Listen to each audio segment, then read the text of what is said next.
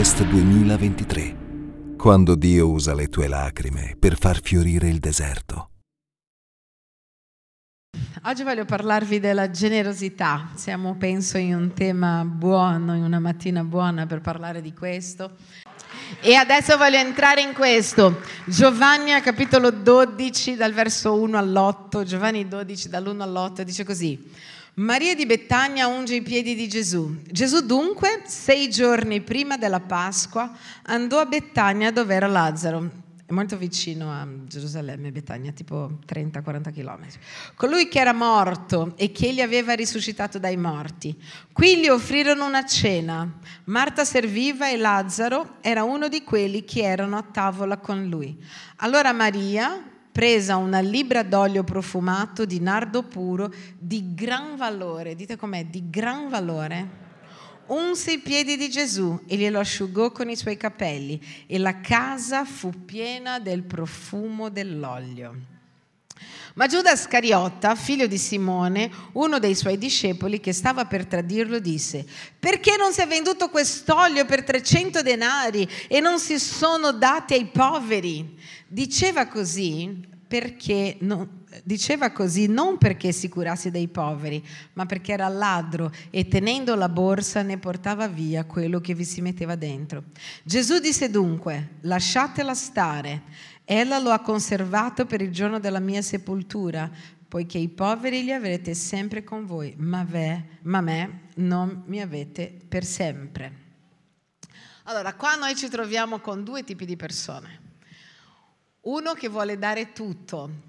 Una volta ho letto un libro molto bello che adesso c'è in italiano, che parla di gratitudine, di benedizione, di Robert Morris, e lui diceva, io credo che ci siano tre livelli di donazione, decime, offerte e offerte esagerate.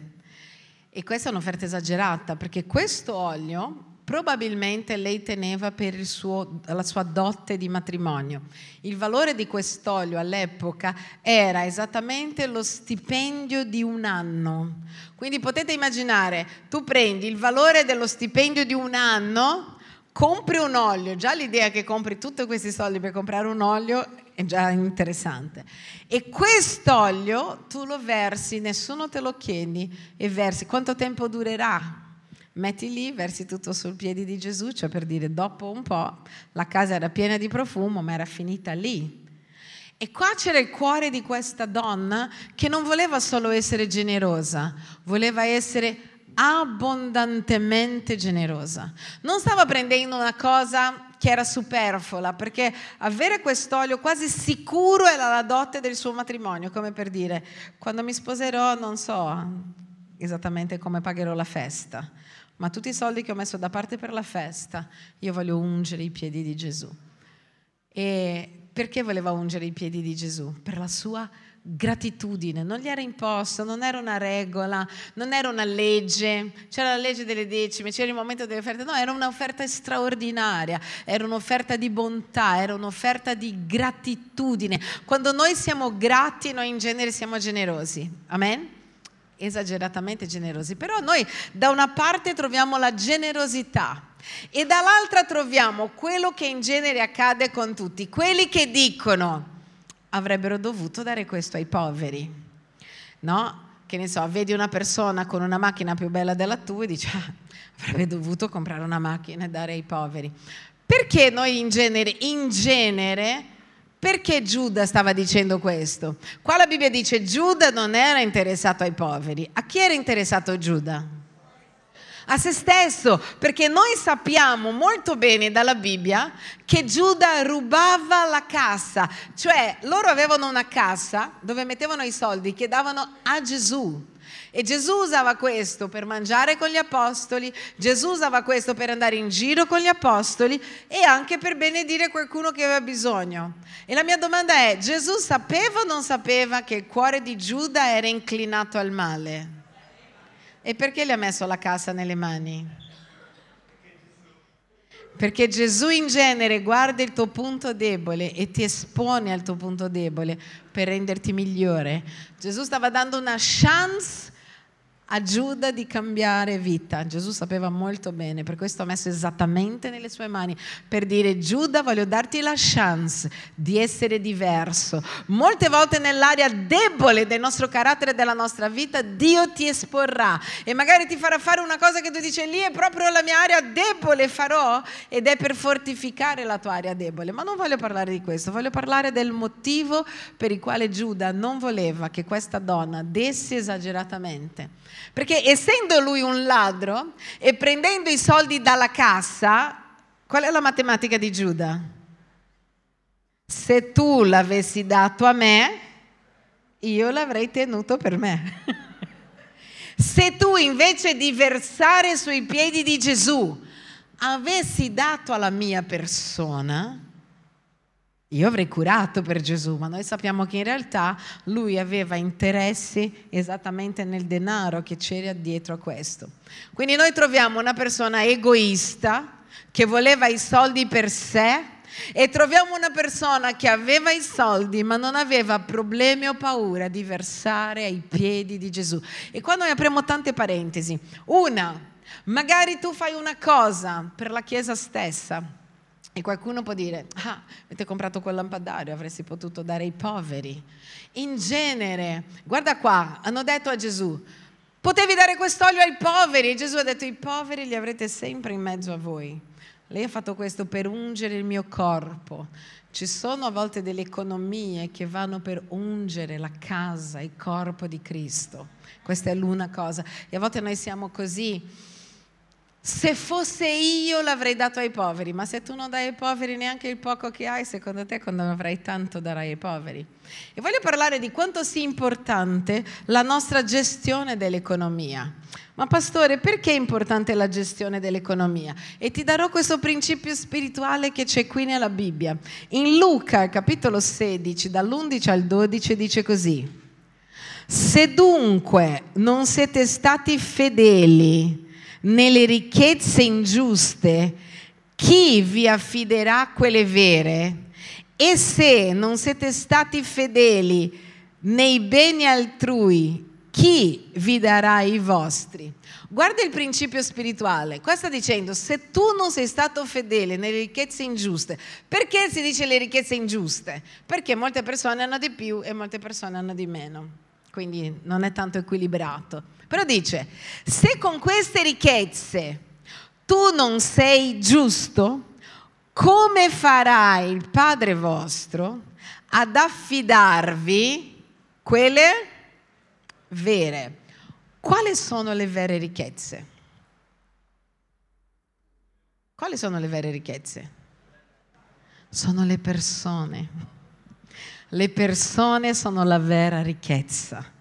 C'è molta gente che non sa gestire la propria economia e io credo che è un principio spirituale. C'è gente che dice il mio ministero non cresce, questo non cresce. Se tu non sai gestire la tua propria economia, come farà Dio a mettere il suo tesoro? E il tesoro di Dio sono le persone. Voglio farti vedere una cosa molto interessante che ho notato nella Bibbia a proposito di questo. Vai con me nel libro dell'Apocalisse, al capitolo 18, dal verso 11 al 13. Dice così, i mercanti, è il momento dove sta cadendo Babilonia, questo sistema religioso mischiato con soldi, politiche, eccetera. I mercanti della terra piangeranno e faranno cordoglio per lei, per Babilonia, la madre delle prostitute, questo sistema malato, perché nessuno compra più le loro merci, oro, argento, pietre preziose, perle, lino pregiato, porpora, seta, scarlato, ogni varietà di legno odoroso, ogni varietà di oggetti d'avorio, di legni preziosissimi, bronzo, ferro, marmo, cannelle, spezie, profumo, unguenti, incenso, incenso, vino, olio, fior di farina, grano, buoi, pecora, carri, cavalli e persino, lo mettono per ultima, e persino i corpi e le anime degli uomini. Prima c'è tutto, oro, avorio, marmo, cioè la loro, la loro, tristezza di questi mercanti erano ah, perderò l'oro, perderò i diamanti, perderò il marmo e poi alla fine dice e persino gli uomini che compravo. Cioè, come per dire, gli uomini qui Per loro, per questo sistema malato, che è il sistema nel quale noi viviamo, l'oro è più importante delle persone. Infatti molti chia- comprano. Ci sono nazioni oggi che con 100 euro tu compri un bambino. Quindi avorio. E qua per loro, eppure anche gli uomini. Quando tu vedi invece la restaurazione della Gerusalemme, la Gerusalemme che dice che è una città che scende dal cielo, la famosa Gerusalemme celeste dove vivremo, eccetera, alla fine la Bibbia dice così, Apocalisse 21 dal 18 al 24. Dice così, le mura erano costruite con diaspro e la città era d'oro puro, simile a terzo cristallo. I fondamenti e le mura della città erano adorni di ogni specie di pietre preziose. Il primo fondamento era di diaspro, il secondo di zaffiro, il terzo di calcedonio, il quarto di smeraldo, il quinto di sardonio, di sardio, il settimo di crisolo, l'ottavo di berillo, il nono di topazio, il decimo di crisopazio, ehm, l'undicesimo di giacinto, il dodicesimo di ametista. Le dodici porte erano dodici perle, ciascuna era fatta da una perla sola. La piazza della città era d'oro puro, simile al cristallo trasparente. Nella città non vide alcun tempio, perché il Signore Dio Onnipotente e l'agnello sono il suo tempio. La città non ha bisogno di sole né di luna che la illuminano, perché la gloria di Dio la illumina. E l'agnello è la sua lampada. Le nazioni cammineranno, dite come cammineranno alla sua luce e i re della terra vi porteranno la gloria. In questo passaggio, mentre gli uomini prima oro, argento, marmo, qua l'oro è quello che Dio usa per fare persino le strade. L'oro è quello che Dio usa per fare le piazze, c'è tutto, le mura, le adorni. E questi uomini che in Apocalisse, in un sistema sbagliato, vengono messi lì, prima era l'oro, cammineranno sopra quest'oro. Cioè il pavimento del cielo, sapete in genere il pavimento, come se si dice a casa mia porto un pezzo di, di asfalto, un pezzo di... cioè il pavimento della città dove gli uomini calcheranno, quello sarà loro. Che cosa Dio ci sta dicendo? Che nel sistema malato l'oro, è più importante delle persone, ma nel sistema di Dio l'oro è sotto i piedi delle persone, perché non vale niente. Quello che vale sono gli esseri umani. Quello che vale sono le persone, le persone sono più preziose dell'oro. Invece per noi che viviamo in un sistema malato, invece di andare dietro alle persone, di curare le persone, di aiutare le persone, noi corriamo dietro a loro. Voglio avere di più, ma questo per il quale ci stiamo sbudelando, per il quale alcuni muoiono, alcuni accoltellano, saranno il pavimento del cielo dove calpesterai. Che cosa Dio ci sta dicendo con questo? Che le persone per lui sono più importanti. Ma guarda il principio. Sta dicendo, io non darò le cose veramente preziose a coloro che non sanno gestire le ingiuste ricchezze. Una volta un pastore di una grandissima chiesa, mio amico, mi ha detto, io se una persona non sa gestire la propria economia, non li metto a fare niente in chiesa, perché il principio è, se non sai gestire le ingiuste ricchezze, come farai a saper gestire quelle vere, quelle di Dio? E quindi a volte tu dici, ma non so perché, se Dio non ti vedi fedele in cose naturali, saper gestire, dare. So che quando noi parliamo di soldi, uno dice, ah, soldi in chiesa. Tutti noi abbiamo bisogno dei soldi per andare da qualche parte. I soldi devono essere il tuo schiavo, il tuo strumento per, di- per essere benedizione per altri. Amen. Perché ricordiamoci, la Bibbia dice a chi molto sarà dato, molto sarà chiesto. Io so che magari tu pensi, ah, mio zio ha lavorato, io ho lavorato, sì. Ci sono tante persone che hanno lavorato più di tuo zio, più di te, non sono ricche a volte anche quello che Dio mette nelle nostre mani non è nostro. Noi renderemo conto di tutto quello che noi abbiamo, di tutto quello che passa nelle nostre mani e dovremo dire a Dio cosa abbiamo fatto con le cose che passano nelle nostre mani, perché a, molto, a chi molto è dato, molto sarà chiesto. E capisco che Dio sta dicendo, se tu non sai gestire questo, io non ti darò persone. E l'altra volta stavo pensando e ho detto, incredibile, è vero che c'è gente che non sa gestire l'economia e aprono cose, ministero, life, e non funziona mai, perché Dio dice, se non sai gestire il poco, qua Gesù dice, se tu non sai gestire la ricchezza ingiusta, come faremo a darti quelle vere. E la vera ricchezza di Dio sono gli esseri umani. Come fai a sapere? Semplice. Gesù è morto per chi? Gesù è morto sulla croce per chi? Cioè, il Padre, la Bibbia dice che il Padre ha preso chi aveva di più prezioso.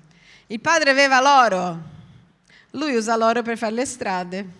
Il Padre aveva i diamanti, lui usa i diamanti per mettere sulle mura. È così. Mettiamo un po' di diamanti qui. Mettiamo, dai, mettiamo un po' di pre- pietre preziose, così che i miei figli possano godere della loro bellezza. Tutto quello che Dio ha fatto, ha fatto perché l'uomo potesse godere. Ha fatto il giardino dell'Eden e ha detto all'uomo, poi guarda, è tutto tuo, non toccare solo in questo. E voleva solo vedere dov'era il cuore dell'uomo. E il cuore dell'uomo che poteva avere tutto, ha voluto avere l'unica micro cosa che non poteva avere ma noi sappiamo che gli esseri umani sono preziosi per Dio più di qualsiasi cosa, perché non dice la Bibbia, lui è morto per avere oro, lui è morto per avere i soldi, lui è morto per avere le ricchezze di questo mondo, anzi il diavolo prende Gesù, lo porta là in alto, nel pinacolo del Tempio e gli dice, se tu ti pieghi a me, io ti do tutti i regni della terra. E Gesù non ha accettato perché i regni della terra non valevano di più della sua missione di salvare gli esseri umani. Gesù è morto e dice quello che Dio aveva di più prezioso, lui ha dato il suo unigenito figlio. Cioè tutto, immaginate, la ricchezza più grande era Gesù e lui ha preso la sua ricchezza più grande per comprare te, per pagare il tuo errore, per tirarti fuori dalla situazione, dalla condizione di peccato che hai. Quindi guardate quanto per Dio le persone sono importanti. Amen? Però le persone si trovano qua. E la mia domanda oggi per te è, da che parte sei? Giuda o Maria? Giuda che guarda e dice, ah, questi soldi avremmo potuto dare a me?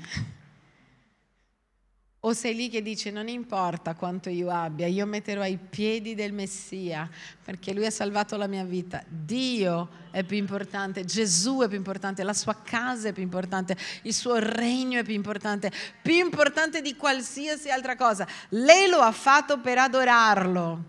E questa storia è nella Bibbia per raccontare di una ragazza che aveva una esagerata gratitudine e per questo ha fatto una esagerata offerta. Tutti noi veniamo messi ogni momento davanti a voglio fare le mie cose o voglio benedire gli altri?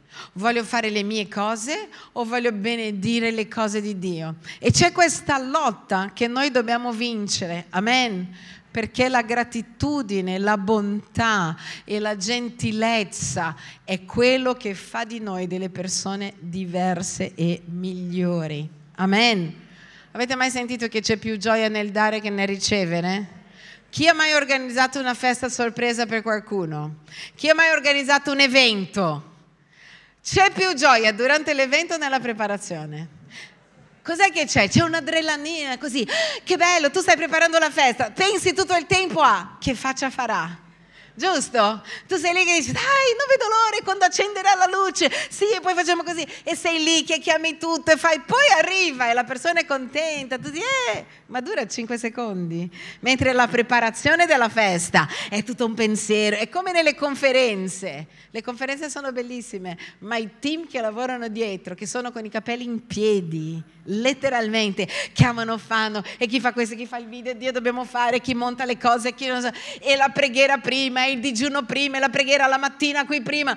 Tutto questo c'è un'adrenalina diversa perché Dio ci ha creato per dare, non solo soldi, per dare tempo, per pregare. Dio ci ha creato per benedire. La parola di Dio dirà che Lui ci ha creati per compiere opere buone. Cioè tu e io siamo stati creati per compiere opere buone. Dì alla persona che è vicino a te, tu sei stato creato per fare cose buone. Opere buone vuol dire cose pratiche che fanno il bene. Dite come opere buone sono cose pratiche che fanno del bene. E quando noi facciamo del bene, come ci sentiamo? Bene. Per esempio, quando Dio ti dice di perdonare qualcuno e tu dici non è colpa mia, perché non è mai colpa nostra, giustamente è sempre colpa degli altri, non lo voglio fare, non voglio parlare con quella persona, cosa succede con il tuo cuore quando lo fai? Che poi avete parlato, si è sfogato, avete fatto pace. A volte non ti senti un imbecille che hai pensato dei, film e che in due minuti hai risolto tutto. Chi si è mai sentito così? Che dici speriamo che non venga a leggere i pensieri nascosti che ho fatto su di lei prima di parlarli. Eh? Perché ne hai pensato di ogni e poi gli dirò così e poi farà così e se mi dice così. Avete mai vissuto queste cose che avete fatto dei film? Non pregate che Dio nasconda quel film e non faccia mai leggere a quella persona, che poi magari risolvi in due minuti perché tu dici allora gli dirò eh e la persona ti taglia e dice prima che tu dica qualsiasi cosa voglio chiedere scusa ho sbagliato tutto. È quasi terribile perché tu dici adesso cosa dico? Che mi ero preparato tutto un libro per dirglielo. E speriamo che non legga questo libro perché parla malissimo di lei. Delle cose orribili! A volte nella nostra mente abbiamo già distrutto anche l'amicizia. Siamo già andati via e non ci vedrai mai più. E poi finisci così dai, sì, è vero. In fondo ci vogliamo bene. Chi ha mai vissuto questo?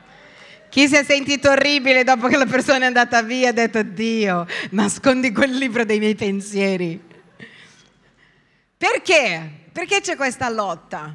Perché il diavolo non vuole che tu faccia del bene, non vuole che tu sia generoso nel perdono, non vuole che tu sia generoso nell'affetto, non vuole perché sa che questo ci fa del bene. Lui non è venuto per farci del bene, ma è venuto per uccidere, per distruggere. Quindi farà di tutto perché tu sia Giuda e perché tu sia meno Maria, che prende quello che hai e versa ai piedi di Gesù esageratamente, in un modo affettuoso, amorevole. Amen. Sapete, la generosità ha scritto il nome di questa ragazza nella storia. E la generosità non è una questione solo di principi, è una questione di cuore. Le persone gratte in genere sono persone generose. Perché poche volte troviamo generosità? Per due motivi. Prima, perché non siamo così grati. Pensa solo alle persone che ti hanno fatto del bene nella vita. Gli hai mai offerto un gelato? Cioè, mi hai fatto così bene. Magari mi hai ascoltato per tre ore nel momento peggiore della mia vita. Gli hai, non lo so, invitato a una cena? Gli hai detto un grazie? No, perché noi viviamo come se fosse tutto dovuto. E io ti voglio dire, non è dovuto che una persona passi un'ora ad ascoltarti nel discepolato, non è dovuto che le persone si preparino per predicare per te, non è dovuto che le persone intercedano e preghino per la tua famiglia, non è dovuto che qualcuno vada in missione, non è dovuto che qualcuno si prepari per il Purex Day e faccia un lavoro enorme per i ragazzi, non è niente dovuto, è fatto dalla generosità di cuori delle persone che vogliono versare il loro olio ai piedi di Gesù. Sapete, quando noi diamo la nostra vita per Cristo, noi diamo la nostra vita per Cristo. C'è chi dà la vita a Cristo un'ora alla settimana di domenica e c'è chi versa il suo olio. C'è chi prende la sua bottiglia e dice è tutta la mia dote, forse il mio futuro è qui, ma io lo getto ai tuoi piedi e io ti servirò perché sono grata. Chi è grato a Dio dà tutto a Dio, non dà un pezzettino. Chi è grato a Dio perché è morto sulla croce per noi e non è scontato che lui decida di morire sulla croce per noi. Sono queste le persone che servono a Dio dove non c'è un tempo cattivo, vai nella guerra, vai nel terremoto, vai nel droga, va dovunque, prendi mille aerei e vieni qua senza dormire. E non è per farci belli, è solo per dirvi che è la gratitudine. Quindi quando tu vedi una persona che dà tutto e una persona che non dà, sappi che lì c'è un cuore grato. È il cuore grato che spinge le persone a dare esageratamente. E non sto parlando solo di soldi perché i soldi sono una parte, perché tu puoi anche dare i soldi, ma il tuo cuore è lontano da Dio. Ci ricordiamo della donna, quella la vedova, che ha dato due denari, ci ha dato poco, ma Gesù ha detto quello che lei ha dato è meglio di tutte le grandi banconote che avevano dato, all'epoca erano monete, gli starter, era quella più grande, perché lei ha dato tutto Quando noi siamo grati, noi diamo tutto, noi non diamo un'ora alla settimana, noi diamo la vita intera. Noi non diamo un momento quando andiamo al life, noi diamo la vita intera. Noi non consacriamo alcune ore del nostro matrimonio, il nostro matrimonio è di Dio, Lui fa della nostra vita quello che vuole. Io ero lì con questi missionari e vedevo e dicevo, pensa, partono con i loro bambini, non importa, i miei pastori, i loro genitori sono partiti con due bambini piccoli e lei era incinta di un'altra perché Dio gli aveva detto, tu sei qua ricco e cosa faremo della gente che senza Gesù sta morendo? E lui ha detto io parto e è partito lasciando tutto non era ricco, era miliardario, ha lasciato tutto, hanno detto non importa quello che noi abbiamo, noi versiamo tutto ai piedi di Gesù, perché noi siamo grati a questo Dio meraviglioso ed è la gratitudine poi che genera cose gigantesche. È dalla gratitudine che sono nate missioni. Avete sentito che adesso c'è questo tipo di risveglio, questa visitazione di Dio negli Stati Uniti, no? Asbury. Voi sapete che quella università è il nome del primo metodista che ha portato il risveglio metodista negli Stati Uniti. Per questo che è una, non è solo un'università, era l'università che ha promosso il movimento di santità negli Stati Uniti. Era Dio dicendo, io rivoglio il tutto che voi mi avete dato una volta. Io rivoglio il tutto che voi avete dato una volta. Io ho pensato, quando è che Dio si manifesta? Quando c'è il tutto. La Bibbia dice, in quella casa si sentiva il profumo in tutta la casa. Quell'olio profumato versato ai piedi di Gesù ha generato profumo perché tutti lo potessero sentire. Amen. L'attitudine di cuore. Ed è interessante, anche se vi può sembrare strano, che i soldi sono una misura per la gratitudine di qua dentro. È incredibile come così. Perché quando tu sei grato sarai generoso sempre di cuore, con le persone, con il tuo tempo. Anche se non hai tempo, troverai tempo per la gente. Anche se non riesci a fare una cosa, lo farai. E anche economicamente. Una persona grata è una persona che sempre, nessuno gli dovrà dire devi versare la tua decima in chiesa per il Signore. Nessuno gli dovrà dire fai un'offerta. Nessuno gli dovrà dire sii generoso quando facciamo un'offerta qua e là. La persona vorrà essere generosa perché dirà Signore Signore, è un'offerta per la guerra, io sono qua, non c'è guerra, grazie, e sarà generoso. Qual è il risultato? Che tutte le persone generose ricevono generosità dal cielo. Le, guarda, guarda, nella misura con la quale perdoni, io ti perdono. Se tu dai, Dio non è debitore di nessuno e ti darà una misura pigiatta, scossa e traboccante. Non vuol dire che quando tu dai tu ricevi da quello, magari hai investito in un progetto e in quel progetto non hai visto niente, anzi è stato un fallimento, ma dall'altra parte Dio continua ad aprire porte sovrannaturali per te perché Lui non è debitore di nessuno, ma apre una nube sulla tua casa e le persone iniziano a convertirsi. E non è solo questo, ma loro i soldi molte volte misurano se noi siamo egoisti o no. Io sono stata giovedì a sentire Greg Trindup, che è un, un tipo di, della Gateway Church, e lui stava dicendo questa cosa molto bella. Diceva, è incredibile, la loro chiesa oggi è una chiesa molto generosa, è una chiesa nel Texas, credo abbiano in più di offerte un milione di euro e danno a tutto il mondo, guerra ucraina, loro proprio sono super missionari, super benedicono. E dice, quando il nostro pastore ha incominciato a predicare di più e a insegnare sulla generosità, la nostra chiesa ha incominciato ad avere più soldi, la gente in chiesa ha incominciato a trovare lavori diversi, gli imprenditori avevano i cieli spalancati perché è una questione di cuore, di gratitudine. Amen.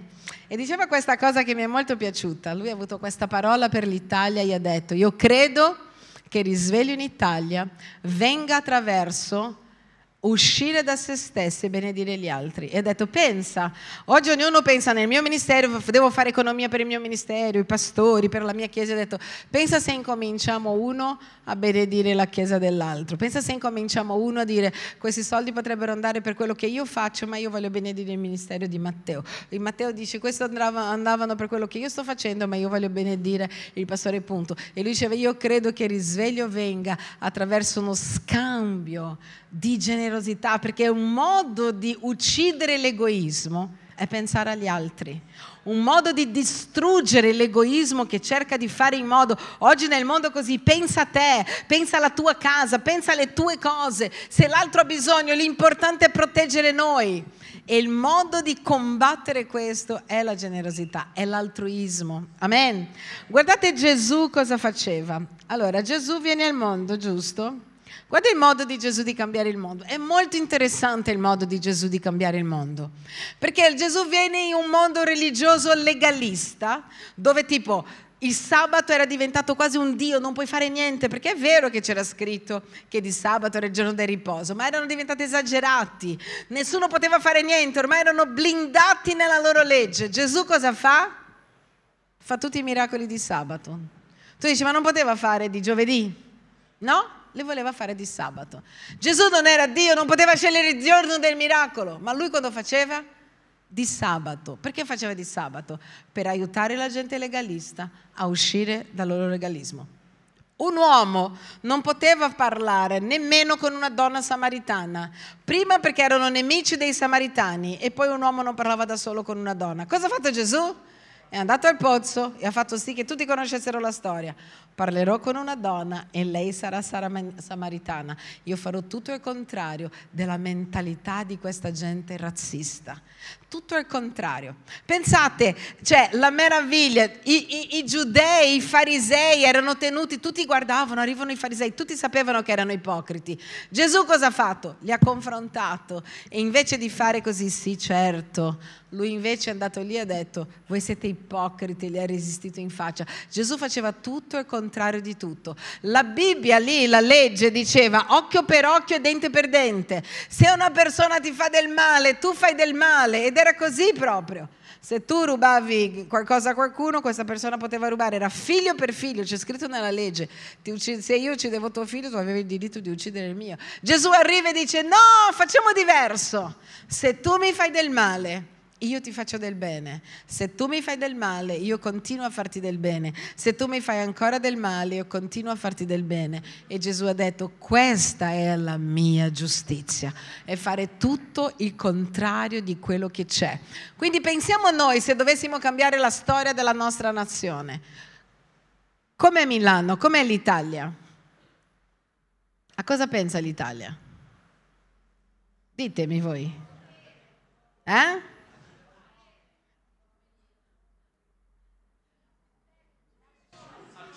Al cibo incominciamo a mangiare di meno. A stare bene da soli. La mia casa, la mia famiglia, cosa facciamo? Apriamo le nostre case, facciamo in modo che tutti... A volte noi abbiamo difficoltà perché vogliamo fare le riunioni nelle case. C'è gente che guaia ad aprire la propria casa. Il mio tesoro, la mia casa a casa mia non entra nessuno.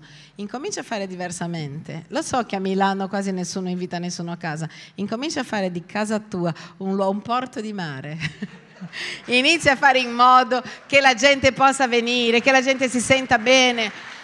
Magari dicono, il milanese non saluta neanche il vicino, è vero, tu puoi essere vicino di una persona per 5-6 anni e massimo che scappa e buongiorno quando scappa. Perché non facciamo diversamente e noi incominciamo a salutare? Buongiorno, come stai? Invita il vicino, quando qualcuno cambia vai a portargli una torta, come fanno gli americani. Buongiorno, sono venuta a darti il benvenuto, sono la tua vicina del piano di sotto, vieni a cena da noi. Uno dice, a Milano mi hanno sempre detto che eravate chiusi, noi stiamo cambiando la storia della città di Milano.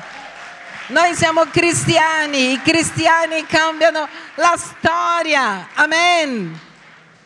Pensate, adesso c'è quasi più caldo al nord che al sud. Ho detto a uno del sud, ho detto che stiamo pregando troppo, tra poco si trasferisce anche il mare, fate attenzione.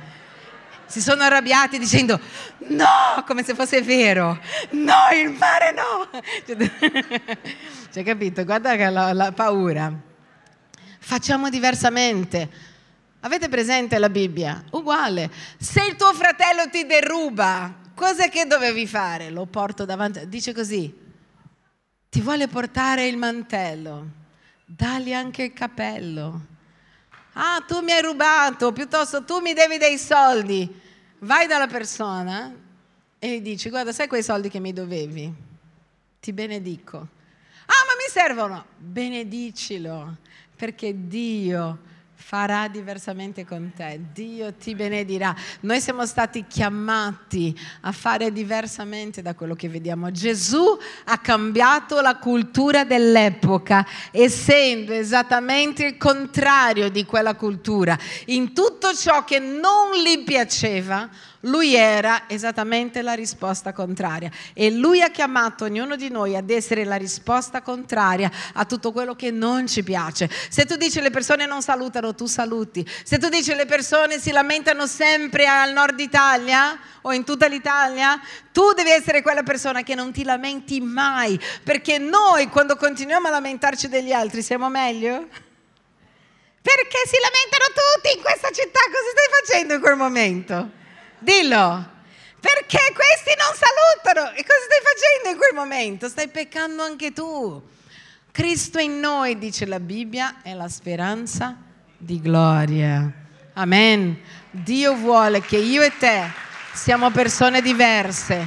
Tutti corrono dietro ai soldi e noi correremo dietro alle persone perché loro sono più importanti. Ricordati, in cielo camminerai sui bitcoin magari.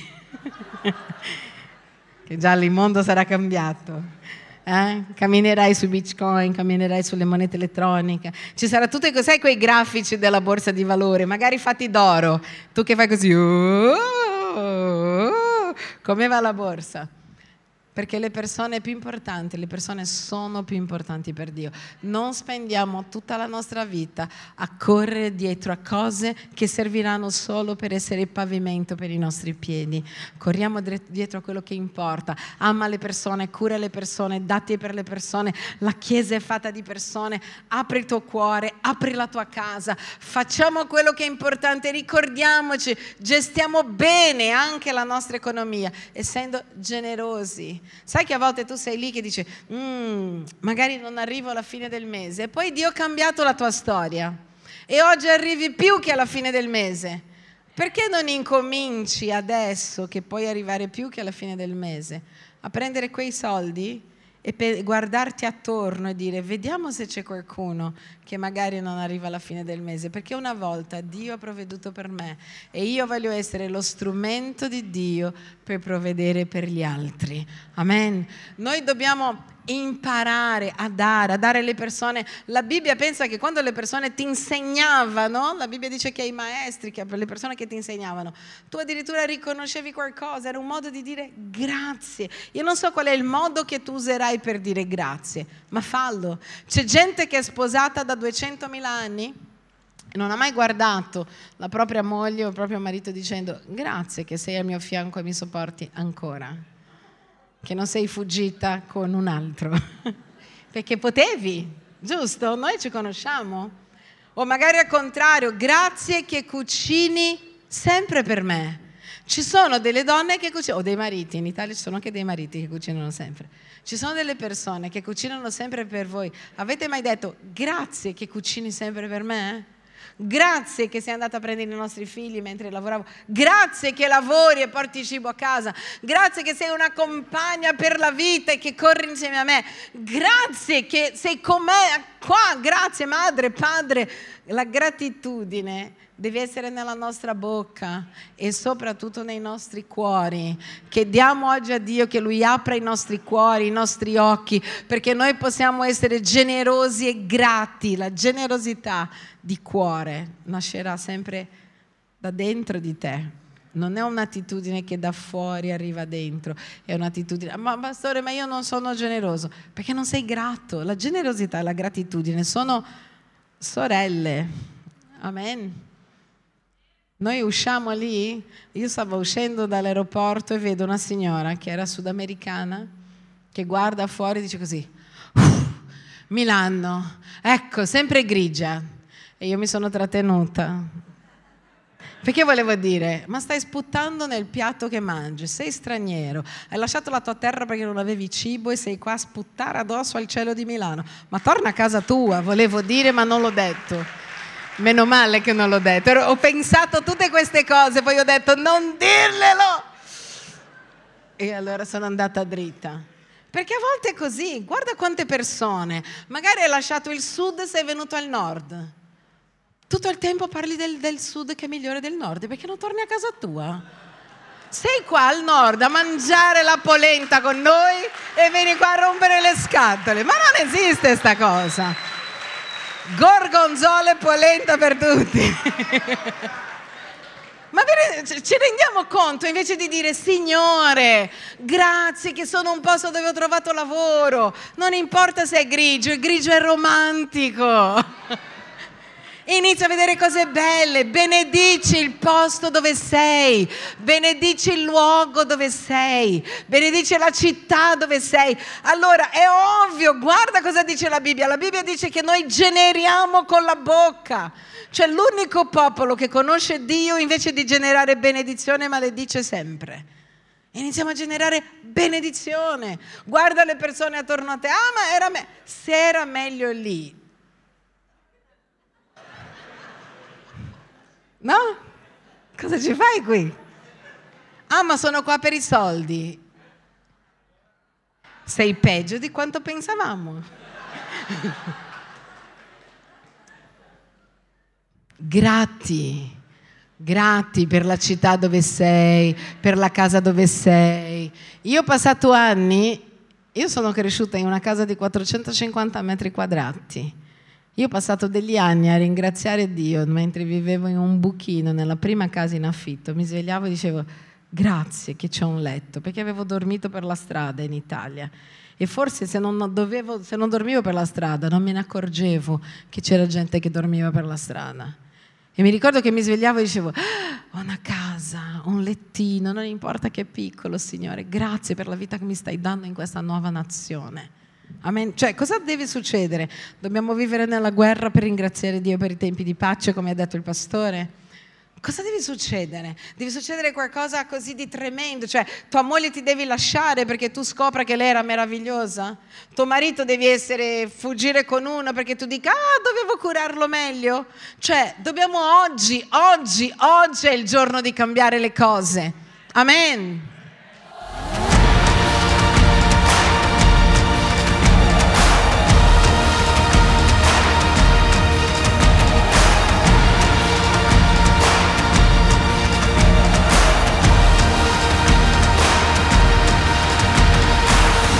Harvest 2023, quando Dio usa le tue lacrime per far fiorire il deserto.